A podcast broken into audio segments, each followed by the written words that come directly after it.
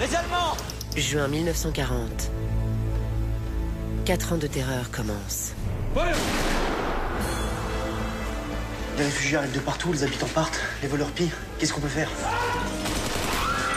Rien. On peut quand même pas laisser les Allemands s'installer dans notre école. Ici, on est malade, on s'infecte et on crève. Les renseignements généraux de Dijon. Et vous n'avez rien de mieux à faire en ce moment? À savoir? Faire chier plutôt des Boches que des Français? Un village français, saison 1, premiers épisodes. L'occupation commence lundi à 20h40 sur France 5. Bonjour, je suis Conan. Et je vais mini-poder avec Yann aujourd'hui, car nous allons parler d'une série française méconnue, d'une série française qui a cartonné, et pourtant qui n'est pas assez connue à mon goût, Un village français.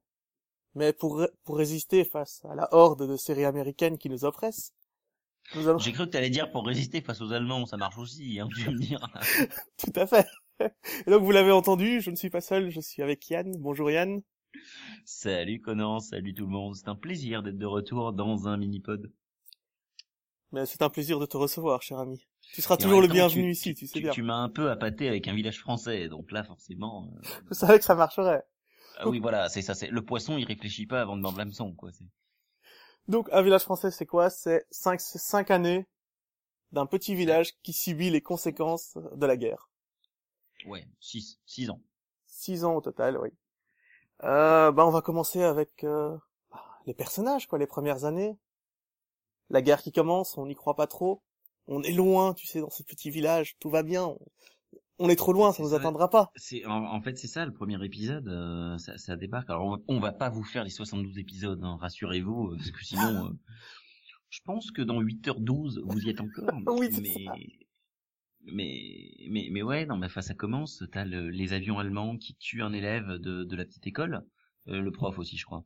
Il y a un institut qui meurt dans l'histoire. Oui. Mais euh, ça tue, ça, ça- ça tue un, un- élève, euh, et puis bah, les chars débarquent dans ce petit village du Jura. Et très bon choix le Jura, parce que vous avez le, enfin, le Jura, il y a le choix avec la ligne de démarcation, qui du coup est, traverse ce village, et il y a la frontière suisse pas loin, donc pour les intrigues, euh, très très bon choix. Oui, de la faire sur la ligne de démarcation, en fait, et pas loin. J'ai bien compris parce que la France libre était juste à côté, donc c'est... Je suppose que ce village est fictif. Euh, si j'ai bien compris, il n'existe pas. L'œuvre est entièrement fictif, oui. Et euh, bon, ben, très vite, les Allemands vont s'installer. Évidemment, ils vont réquisitionner les écoles, reprendre les mairies, etc. Oui, euh, avec euh, du coup Daniel Larcher qui se retrouve maire, euh, un peu malgré lui parce que c'est le médecin, c'est le plus éduqué du village. Enfin, Il était là par erreur, mais c'était un peu le seul à être là, quoi. Il a... Et je, je trouve que on raconte bien dans cette série le destin d'être humain avant tout. alors le, le coup de génie de la série, c'est très clairement de, de parler de la guerre à une échelle locale. Il n'y a pas de, il y a pas de portrait du, enfin il n'y a pas de maréchal hormis dans un discours ou dans un portrait. Euh, Il n'y a pas de, de général de Gaulle hormis dans un discours ou dans la bouche des résistants. Euh, Il n'y a pas la guerre dans ses grandes lignes comme on peut se l'être l'être bouffé dans tous les sens dans les films et les séries. quoi.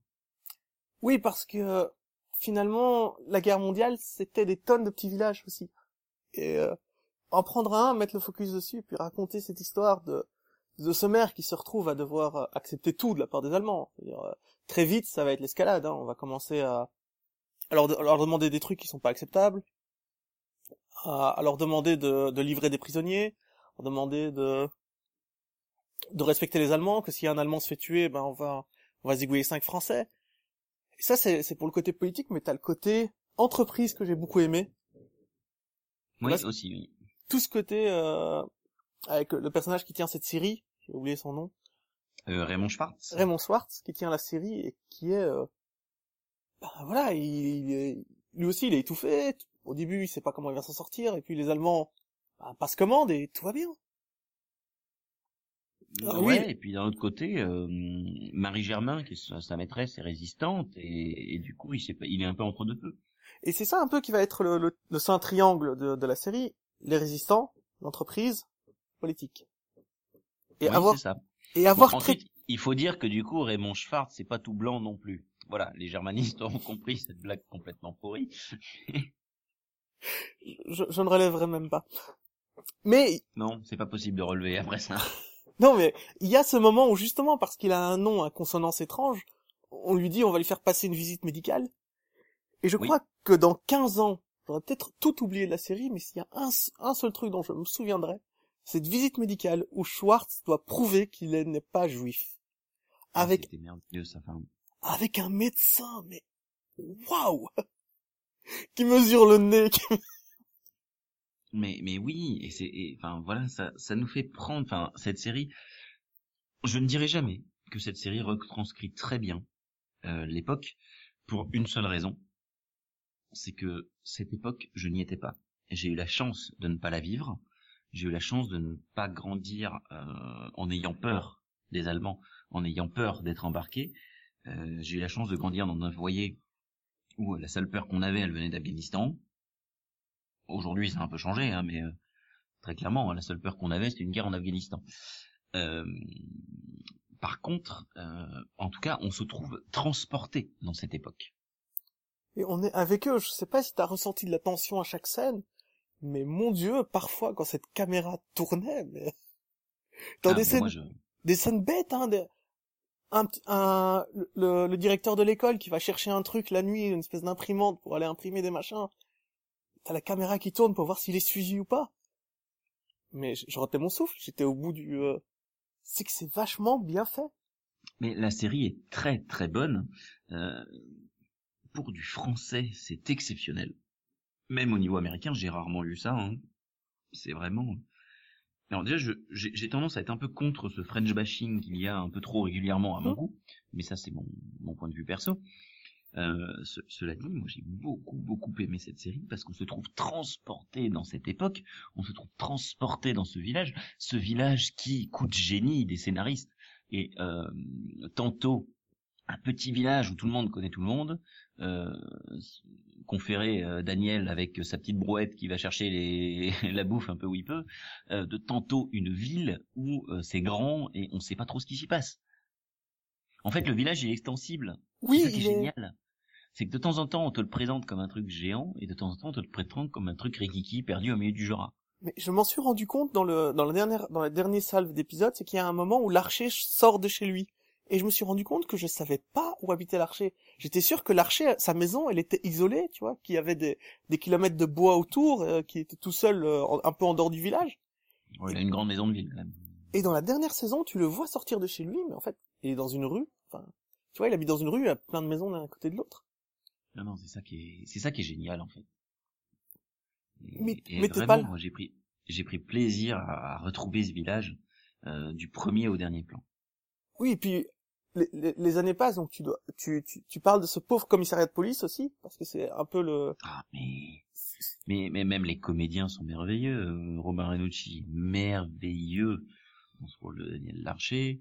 Euh, Thierry Godard, pour une fois, il joue un patron, il joue pas un gros bourrin d'ouvrier. Euh, c'est, il est très bon là-dedans aussi.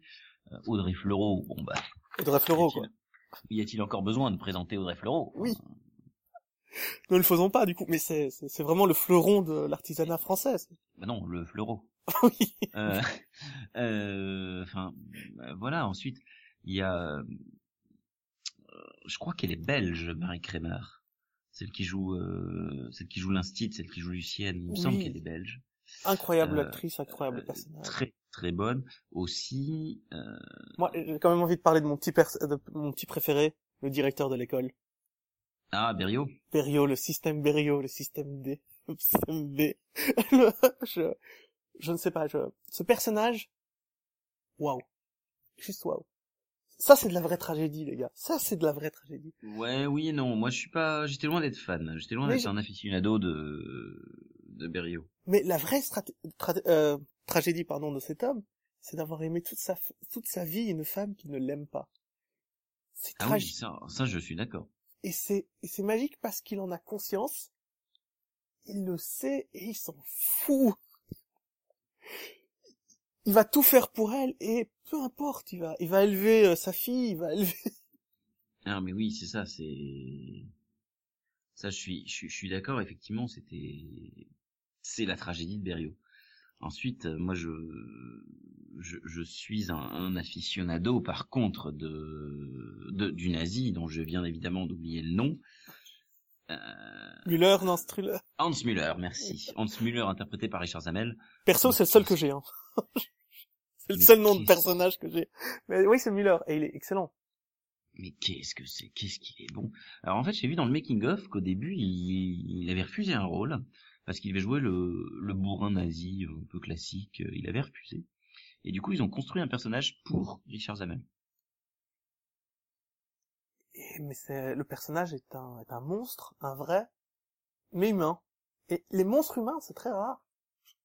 Mais c'est ça, c'est de temps en temps, on se dit que bah, cette histoire entre euh, Hortense et, et Müller, euh, comme euh, comme il le dit lui-même, c'est- t'as l'impression que c'est que de la baise, quoi. C'est que il, il est que là pour se taper sa, pour se taper la rousse. Et, et non, en fait. Non, il l'aime. chose derrière. Ou alors je, on n'a pas vu la même chose, mais on est d'accord. Moi, quand j'ai vu au final de la série, je dirais il l'aime. Il y a aucun doute là-dessus. Mais oui, on est d'accord. On est d'accord. Et puis bon, son apparition à la fin de la série était presque trop courte euh, dans la deuxième salve. Là, dans la dernière salve de l'épisode, les six derniers, c'était trop court. Et sa mort était parfaite.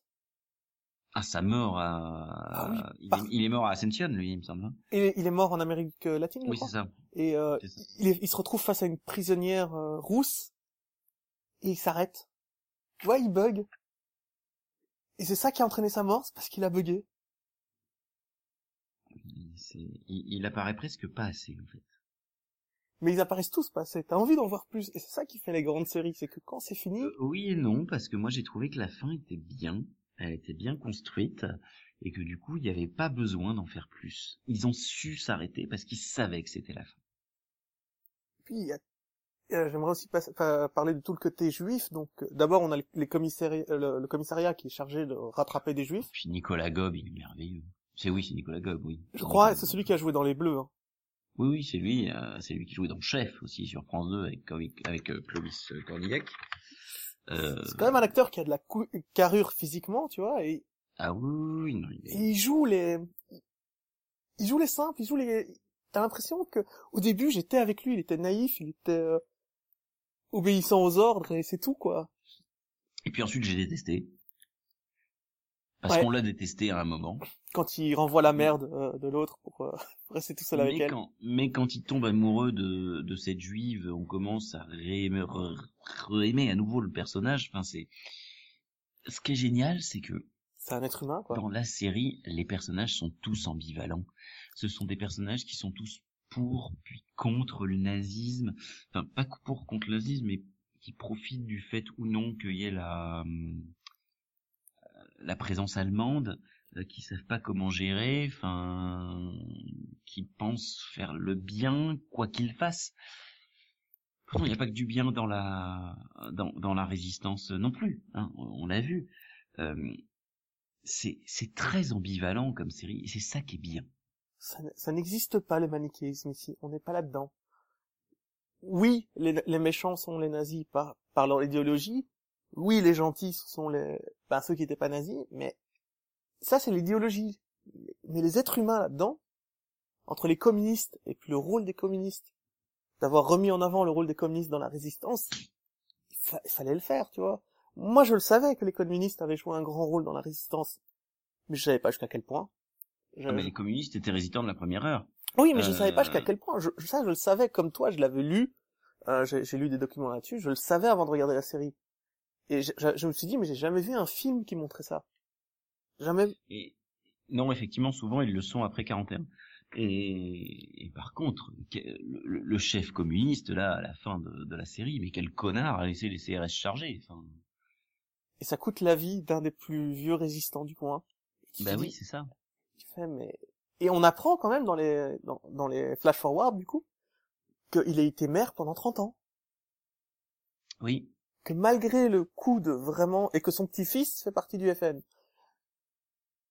Ok, voilà, voilà ce qu'on cherche à vous raconter au final.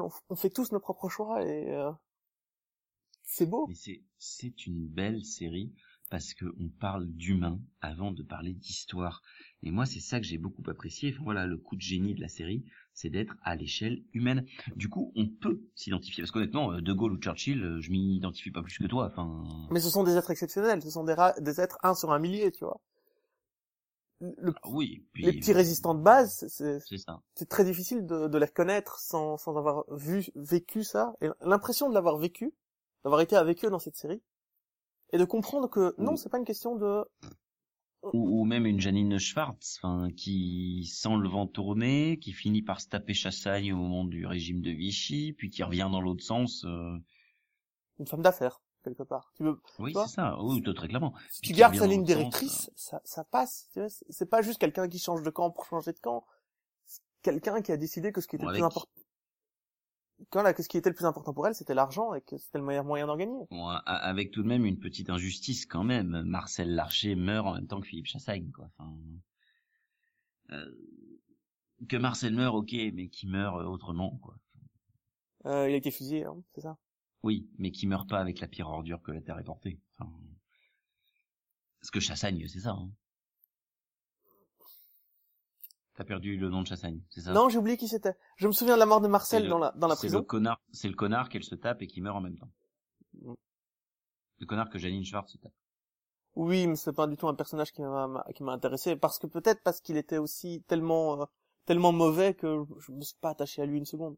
Mais le, le personnage était une ordure, euh, très bien interprété, très bien campé. Mais le personnage était une ordure euh, là-dessus, et effectivement, euh, on en est presque, on est presque vert de voir Marcel mourir en même temps que lui, quoi. Et Que puis, Marcel soit un martyr, oui, mais mais lui en même temps. Enfin, je sais plus je sais plus si on l'a commémoré sa mort en même temps que celle de Marcel parce que à la fin il y a une rue Marcel euh, Marcel Larcher. Non, il y a, non, lui, il y a pas de rue quand même au nom de l'autre, faut pas déconner. Non, pas de rue Chassagne, hein, ça, non, pas. Ça va quoi. mais mais effectivement et puis et puis même euh, voilà ces personnages qui qui reviennent dans la dernière salve d'épisode c'est c'est beau C'est beau, c'est l'histoire de Sarah est magnifique. Euh, L'histoire de cette de cette juive qui est cachée par l'archer, les juifs à l'école. Tu fais OK, ça a duré je crois 6 ou 7 épisodes, il me semble, cette intrigue de, de juifs enfermés dans Oui, l'école. ça Tu te dis mais et puis et puis t'en arrives à te demander ce que toi tu aurais fait qu'aurais-tu fait à la place de l'archer? Qui j'aurais été dit- plutôt, pas qu'est-ce que j'aurais fait parce que tous les choix sont dans la série plus ou moins. C'est quel choix j'aurais fait? Sachant que, tu vois, si j'avais été l'archer, le maire, est-ce que j'aurais fait ça? Si j'avais été Schwartz, est-ce que j'aurais collaboré avec les Allemands non mais c'est ça enfin tu est-ce que tu peux en vouloir à l'archer d'avoir remis une liste de noms de personnes sachant que c'était ça ou tes concitoyens? Enfin C'était 10 ou 30 ou un truc comme ça. Enfin, c'était... euh, Donc, c'est, je, je suis heureux de ne pas avoir vécu à cette période-là, de ne pas avoir eu de tels choix à porter. Parce que ces choix-là, je pense que j'aurais été incapable de les porter et incapable de vivre avec.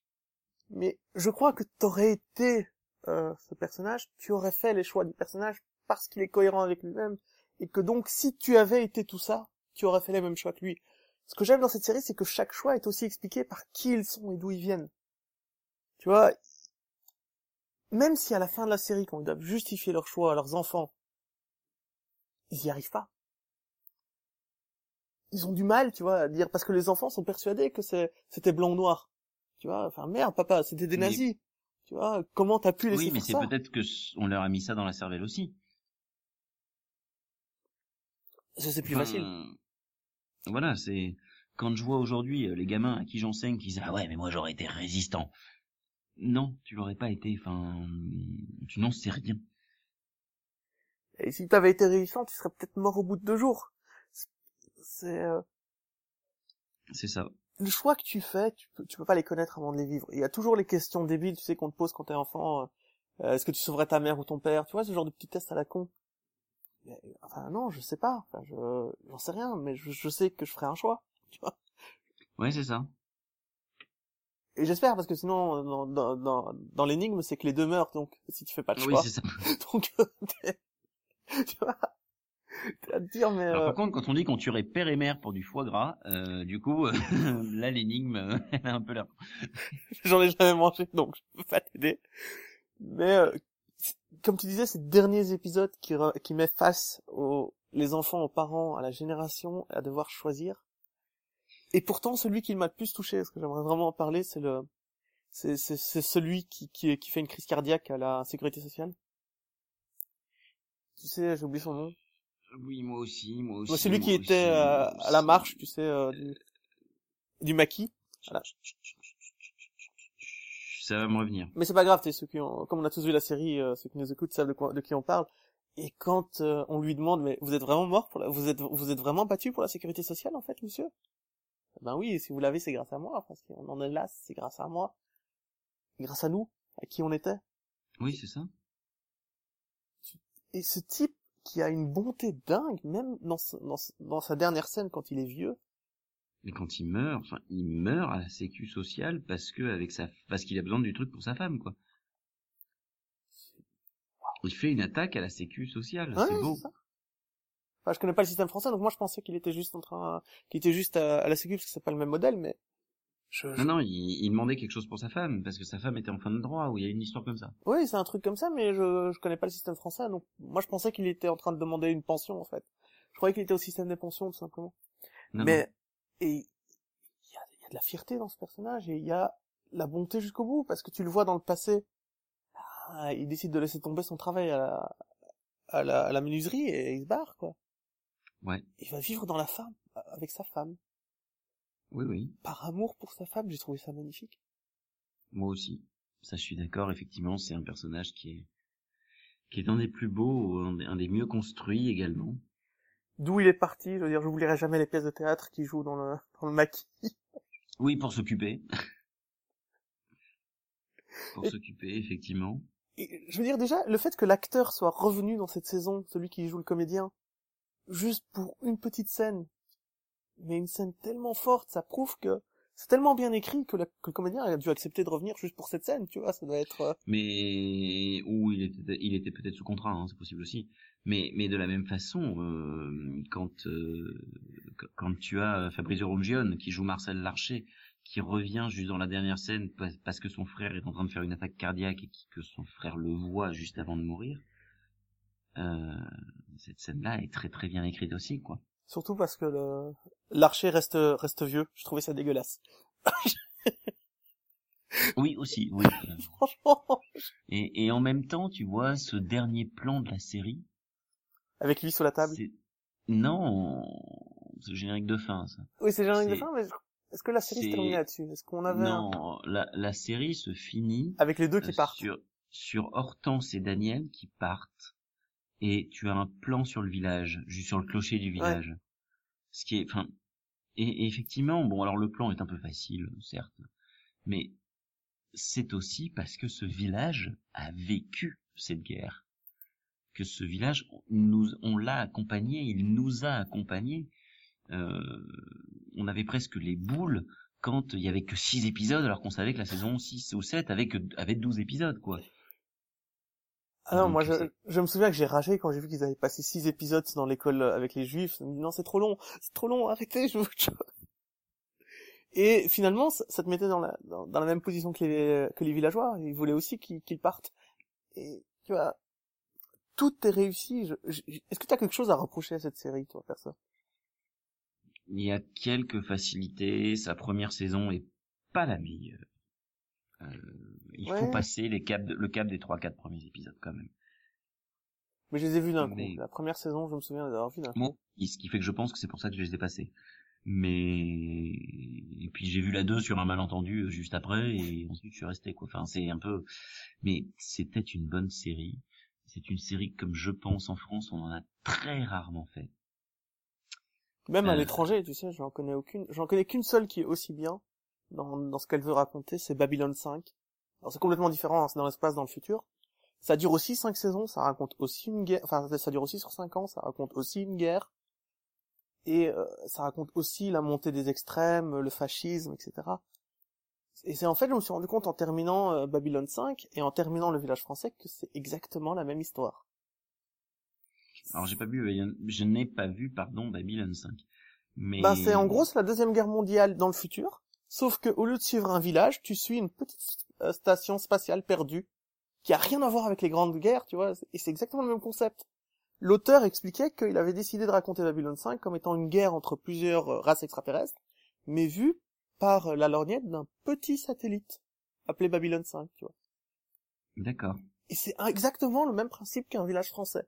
on a une guerre globale dont les enjeux nous dépassent. T'as beau être, euh, quand tu vois ça sur une carte, c'est très beau, hein, les nazis là, l'Allemagne là, Mussolini ici, les Angleterre là-bas, ben c'est bon, t'as une grande carte, ça, ça fait un, ça fait un format A4, c'est bien. Mais quand t'es humain, à l'échelle humaine, ramener ça à l'échelle humaine, c'est compliqué. Oui, c'est ça. Alors non, ramener ça à l'échelle humaine, c'est très facile. Et là, Mussolini appelle Hitler à l'aide. Et là, Mussolini appelle Hitler à l'aide. Et là, Mussolini appelle Hitler à l'aide. c'est très facile ça. Mais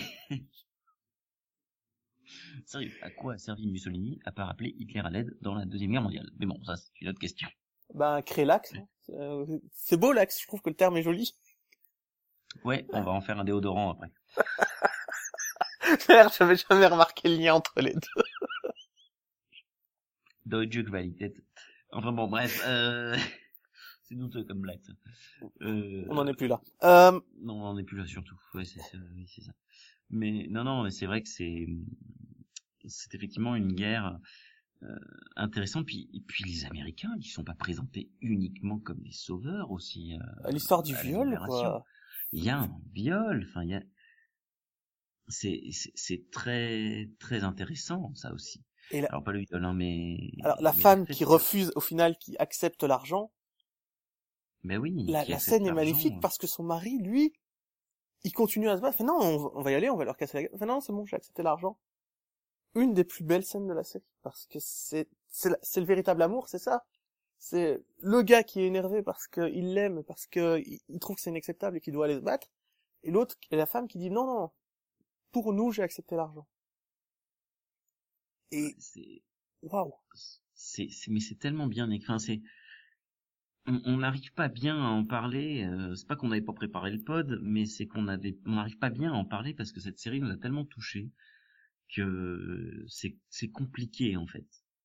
C'est très compliqué. très difficile parce que, à part vous dire c'est de l'émotion pure qui vous frappe, qu'est-ce que tu veux dire? Puis moi j'étais avec mes collègues, on en discutait euh, à chaque fois le vendredi matin après avoir vu les épisodes le jeudi soir euh, sur France 3. C'était merveilleux quoi. Enfin, on en discutait, on se dit ah ouais mais un tel oh j'étais triste quand il s'est passé ça. Enfin elle nous a touché cette série et toutes les générations. euh, moi qui suis dans la vingtaine, mes collègues qui sont entre 40 et 50 ans. Enfin des, des collègues de qui sont partis à la retraite. euh, Enfin voilà c'est c'est vraiment une série intergénérationnelle. Alors que moi, de mon côté, j'ai trouvé personne pour en parler. Alors, je te rappelle que l'armée belge est capable, en voulant éviter un tracteur, de se faire, euh, de, de faire entrer en collision cinq tanks. Donc du coup, c'est pas étonnant qu'en 40, euh, ça soit passé par les Allemands. hein. Non, mais on C'est- est- on n'était pas glorieux pendant la Deuxième Guerre mondiale, il faut dire ce qu'il y a. Euh, Si voilà. si, vous étiez prêts, mais il y a eu une mouche et du coup les tanks, paf, voilà. non, mais il faut savoir qu'au niveau belge, euh, le roi s'est remarié avec une Allemande pendant la guerre. euh, les Belges ont pas aimé. quoi. Ah bon, je vois pas pourquoi. C'est c'est- Bah, C'est-à-dire qu'ils ont fait un référendum quand il est revenu pour euh, pour savoir s'il devait rester roi ou pas. Et euh, il a gagné à 52% et il s'est retiré. c'est c'est l'honneur belge. Oui, c'est vraiment, c'est, oh, ok. C'est un- c'est- c'est très particulier, la Belgique, tu vois. Le, roi, il dit, s'il y a plus de 50%, j'accepte, puis il a vu 53, il fait, je, je, je vais partir quand même. C'était pas la peine de digérer le pays, mais ce serait très difficile de faire, de faire ça en Belgique, parce que, en Belgique, c'est flamand et wallon, et ce qui c'est, enfin, flamand et francophone, donc c'est très difficile de faire ça. Par contre, ce que j'ai trouvé bizarre dans la série, c'est peut-être juste ce petit point-là, c'est la folie de, de Audrey Fleurot dans la série. D'Hortense Larcher, ouais, euh, ouais, mais J'ai pas compris. Parce que Si. elle a quand même un effet, elle a quand même un effet rétroactif. C'est-à-dire que apparemment, dans, les derniers épisodes, t'apprends qu'elle a toujours été comme ça. Et que depuis enfant, tu vois une scène où elle est gamine, et où elle entend des voix. Donc ça aurait... Mais elle a toujours été comme ça. Elle a toujours eu un petit côté fou, euh, euh, Audrey Fleurot. Oui, mais c'est, c'est, c'est, c'est- c'est difficile de croire que la schizophrénie apparaît jusqu'à de 7 à 14 ans, puis disparaît, puis revient à la fin de sa vie. C'est, très bizarre. Ouais, mais au, au début de la saison 1, euh, où voilà, elle est présentée euh, un peu comme une gamine, un peu comme une grande gamine. Tu vois ce que je veux dire quand Oui, elle dit, ce Ah côté oui, artiste mais pour moi, tu vois. Est-ce que t'es Kiro, on va le garder Tu vois, enfin très très gamin encore. Euh, c'est pour ça que je pense que effectivement, elle est Elle est très gamine, elle est très, voilà, Ah, ça t'a pas semblé comme une réécriture à toi? Non, non, vraiment pas. En tout cas, je trouve que ça passait. Et puis- Parce que ça fait deux ans qu'on nous présentait euh, Hortense Larcher comme folle. Depuis la fin de son histoire avec euh, Hans Müller. Oui, mais je- moi je voyais juste une femme blessée, tu vois, je voyais une femme euh, euh, qui n'est plus heureuse et qui est donc qui est forcément triste et déprimée. Mais de l'expliquer en disant qu'elle a été enfant et que c'était qu'elle a toujours été comme ça, ça faisait bizarre et ça m'a mais sans plus. C'est pas c'est pas c'est pas pour ça que je dirais à quelqu'un regarde pas la série parce qu'il y a il y a la folie mais par contre ce que ça apporte sur le traitement des gens qu'on ne veut plus voir dans notre société. C'est Ah horrible. oui, ça aussi, oui. C'est juste horrible. Et apparemment, ce Ah serait bah, en dessous de la vérité. Ce qui est... Ces scènes, euh, ah bah les années 40, euh, 40, 50, c'était ça. Hein. Oui, Ces oui. scènes dans l'hôpital psychiatrique, euh, j'étais mal à chaque fois qu'il y avait une scène. Je suis pas sûr de les avoir tous vus. Je crois que j'ai- dû en passer une ou deux parce que j'en pouvais plus. C'est très difficile. Je sais que, je me souviens que quand ils l'ont amené pour l'électrochoc dans la série, j'ai fait avance rapide. J'ai passé la scène. C'était pas possible. C'était trop, quoi. Alors moi, je les ai vus en direct, donc du coup, euh, c'était compliqué. Euh, Allô France 3, vous voudriez bien mettre avance rapide, s'il vous plaît Mais c'est pour ça que je les ai pas regardés en direct, pas cela, tu vois.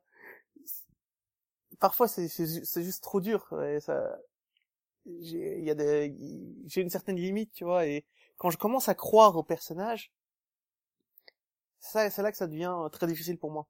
Alors que, comme dirait le grand philosophe belge Jean-Claude Van Damme, je crois au moment. Et ta maman est toujours la meilleure pour te protéger. Tu sors. je reviens. Voilà, j'ai pris un grand bol d'air frais. Alors, est-ce qu'il y a autre chose que tu voudrais aborder, Yann, dis-moi? Euh, Il y, en aurait tellement. Enfin voilà, c'est ce- cette romance de de l'autre, de, de, de Lucienne avec euh, avec Kurt, son allemand. C'est beau, ça commence par la musique? Je... Ils chantent ensemble? Voilà, enfin c'est sur plusieurs séries avec Samuel Tace qui est merveilleux, un merveilleux comédien encore une fois. Il y a un casting très juste, une écriture très juste.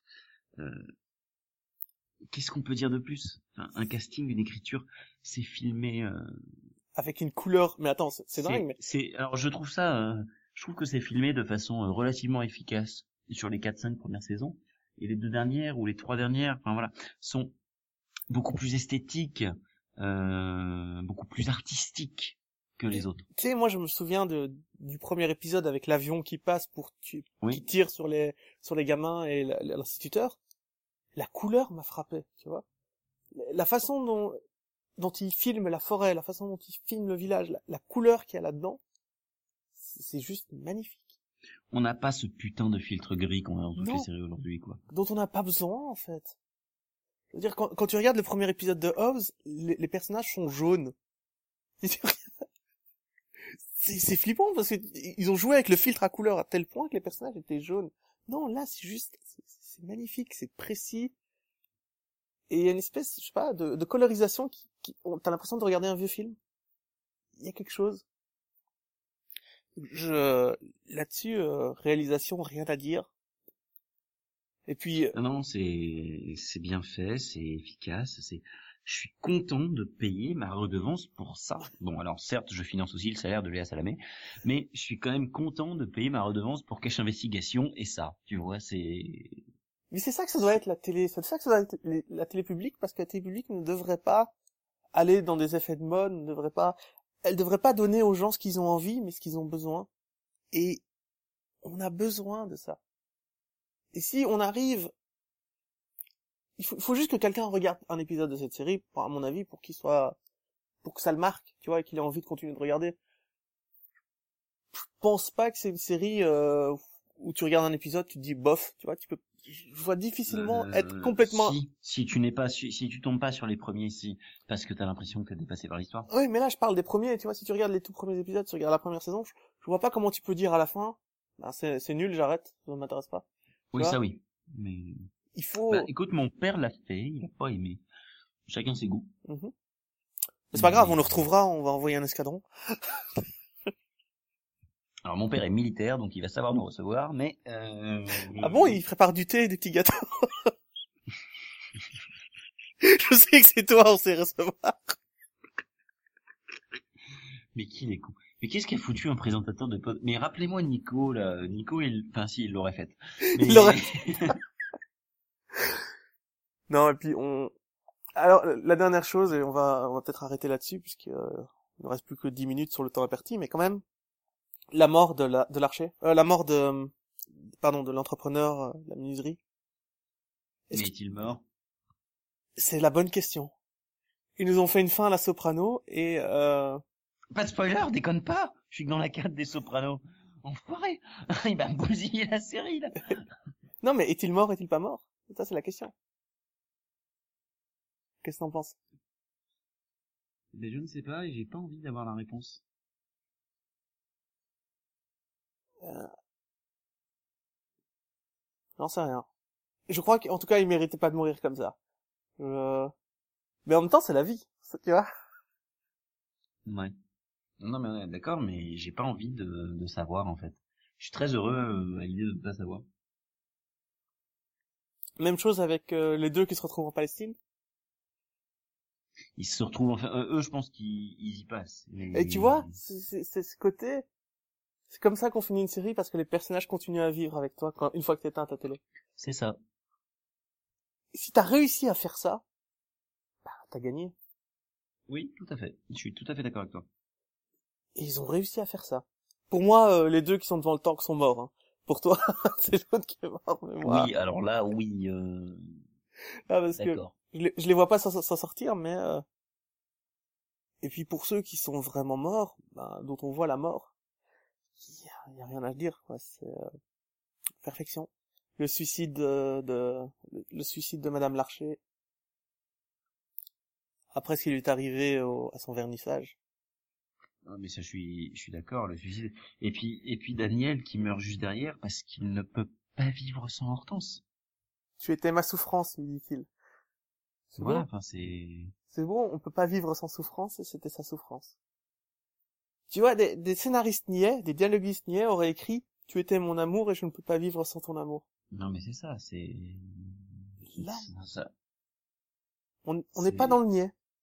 Non, puis c'est c'est fin avec, avec cette chanson par dessus. Euh, il n'y aura plus de misère, mais nous nous serons morts, mon frère. Enfin, c'est et c'est d'actualité. Et c'est d'actualité. Parce que la montée des extrémismes, la fonction, la montée... Et parce qu'on vit et parce qu'on vit dans un monde où il n'y a jamais eu autant de misère. Bon, alors je, je recommence. Il y a peut-être il y a jamais eu autant de misère depuis les années 50 quand même en sortant de la guerre euh, je j'irai pas dire jusque j'irai pas jusque là mais il y a les 30 glorieuses quand même après la guerre qui sont quand même un endroit qui un moment qui était pas dégueu pour vivre quoi mais euh, c'est sûr que depuis on n'était pas dans mangerbouger.fr on était dans mangerbaiser.fr bah, il y a un film qui est sorti il y a quelques années qui s'appelait La parenthèse enchantée qui est juste avant l'apparition la, du sida et euh, au début des années 60-70 T'as vraiment ce moment où c'était, euh, voilà. Ce petit moment où la sexualité libre, le truc, tout ça. Mais d'ailleurs, est-ce que tu sais ce qui est plus dangereux qu'un pitbull avec le sida? Comment t'en es arrivé à demander ça? Le gars qui lui a refilé.